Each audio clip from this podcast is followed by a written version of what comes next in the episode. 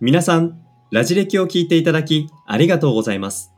この番組は歴史を身近に感じてもらいたいと熱意を込めて話をする歴史大好きリートンとこの熱量をリスナーに心地よく届ける、相づちダメ出し、収録編集担当、音の職人、ソッシーとでお送りします。変化の激しいこんな時代に知ってほしい。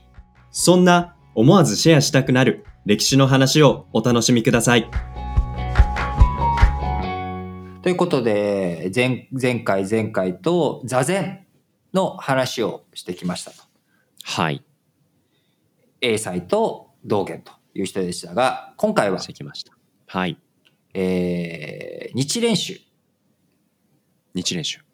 の日蓮さんを取り上げていきたいと思うんですが、はい。まずその日蓮さんの話をする前に、まあ、はい。い、わゆるお坊さん、うん。僧侶というもの、これにね、うん。どんなイメージがあるかということを、こう、整理してから話を進めて、日蓮さんのね、紹介をする前に、まあ、一般的なお坊さん僧侶というイメージ、これをね、ちょっと確認してから突き進みたいんだけど、まあ、どうよ、ソッシー、イメージ。お坊さんですよね。うんなんか最近ね、お坊さんのエピソードも撮ってたので、この間ちょっとお寺に少し行くこともあったんですけど、いやなんかやっぱり境内を、ほうきを持ってお掃除してたりとか、はいはいはい。あとは、なんか絵絵が浮かぶれ。伺います。ね、あの寒い時期だけど、あの落ち葉をパッパッパッとやって。であと、そのお経を唱えるとか、はいはいはい。で、なんだろう、あとやっぱり精進料理を食べてるみたいな。うんうん。なんかそういうイメージ、そういうことをイメージすると、やっぱりつつましくとか、ああ、はいはい。欲を持たずみたいな、そういう、うん、おしとやかさみたいな、そういうイメージが僕の中のお坊さんですかね。なんか慈愛に満ちてるとか、うんそういうイメージかな。ありますあります。うん、まさにまさに。ところが、この、えー日蓮さんという人は、はい。どちらかというともう超攻撃的。え、嘘。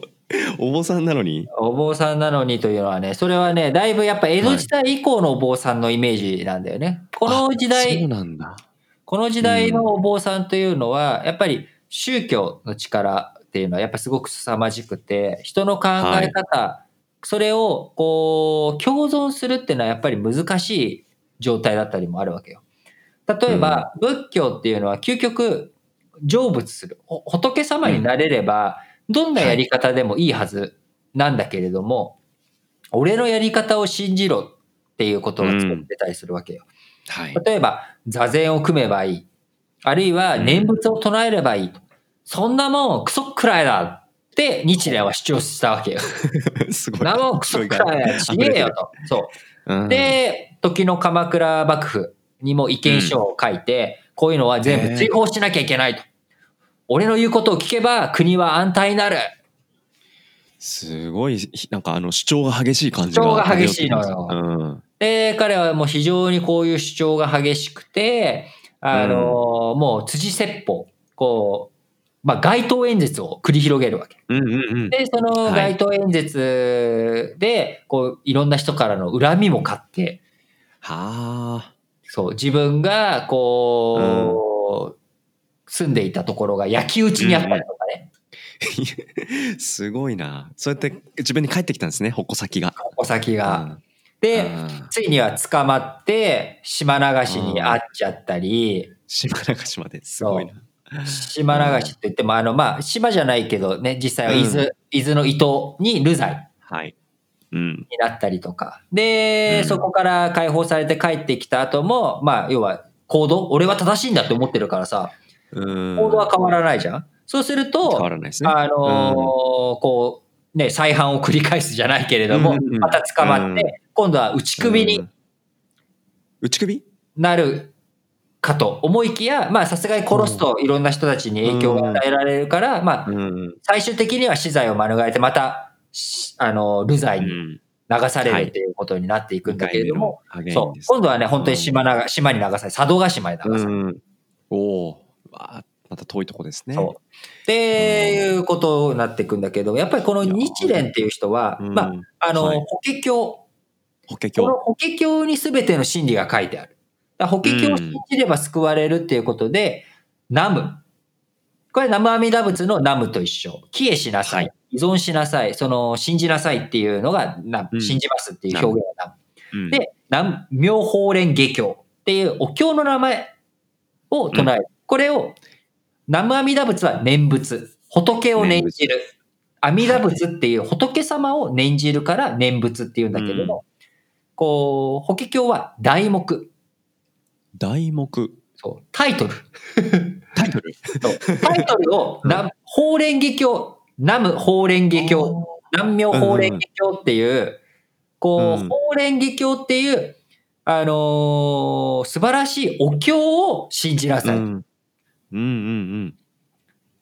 これが日、法華宗、法華宗なんだけど、ああのー法華経を、まあ、信じろっていうことで、南明法蓮華経って、こう、題目を唱えるっていうことがうん、イメージ、イメージ湧きます。うなんだけど、あのーこれ、法華宗だけじゃなくて、この宗派っていうのは、日蓮宗とも言うんだよね。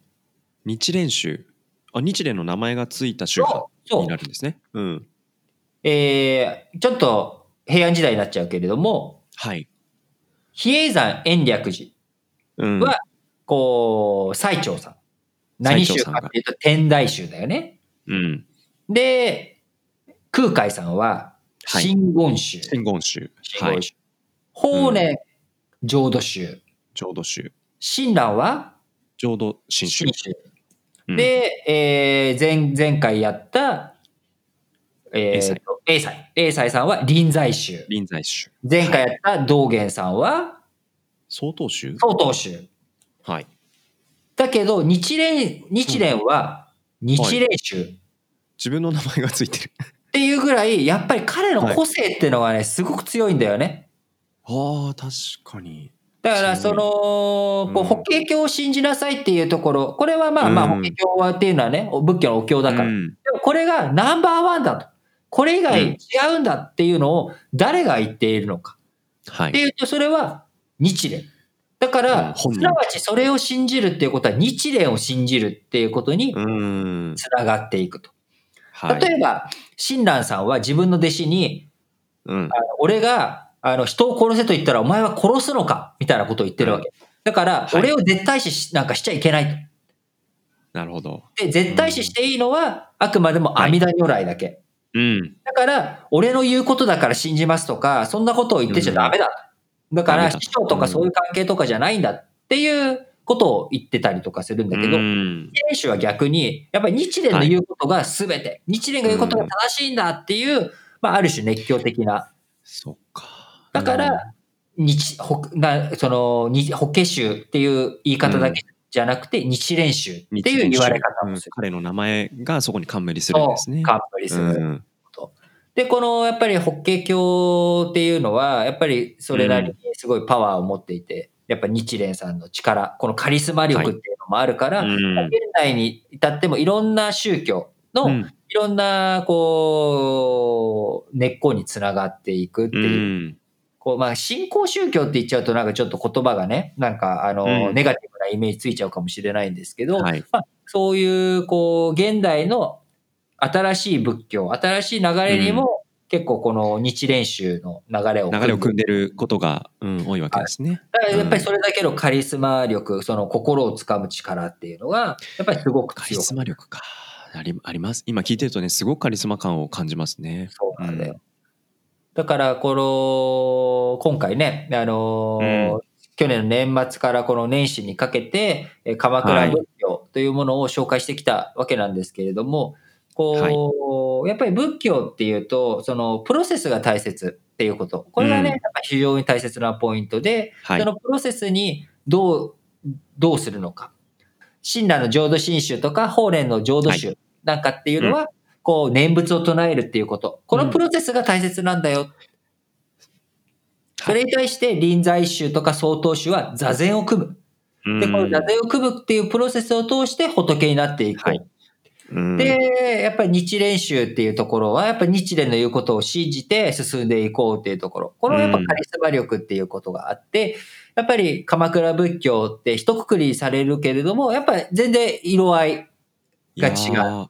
ね、同じ時代なのにこうもたくさん宗派がうん、それぞれ特徴強く生まれてるっていうのがすごい感じますよね。まさにやっぱりこう平安時代っていう、それまでの貴族の時代っていうのが長く、まあそれこそね、大化の改新以降続いていたものが、武士の時代に変わっていく。これから新しい時代が変わっていくさ、その時代に合った新しい思想、考え方って何なんだろうっていうことで、まあ、すごくこう、力強い考え方っていうのがいろいろ出てきた時代っていうことで、ね、やっぱり現代においてもこの鎌倉時代っていうもの、そして鎌倉時代の思想、鎌倉仏教っていうものを通して見えてくる絵っていうのは、現代社会に生きる我々にとっても非常に役に立つんだろうなと思います。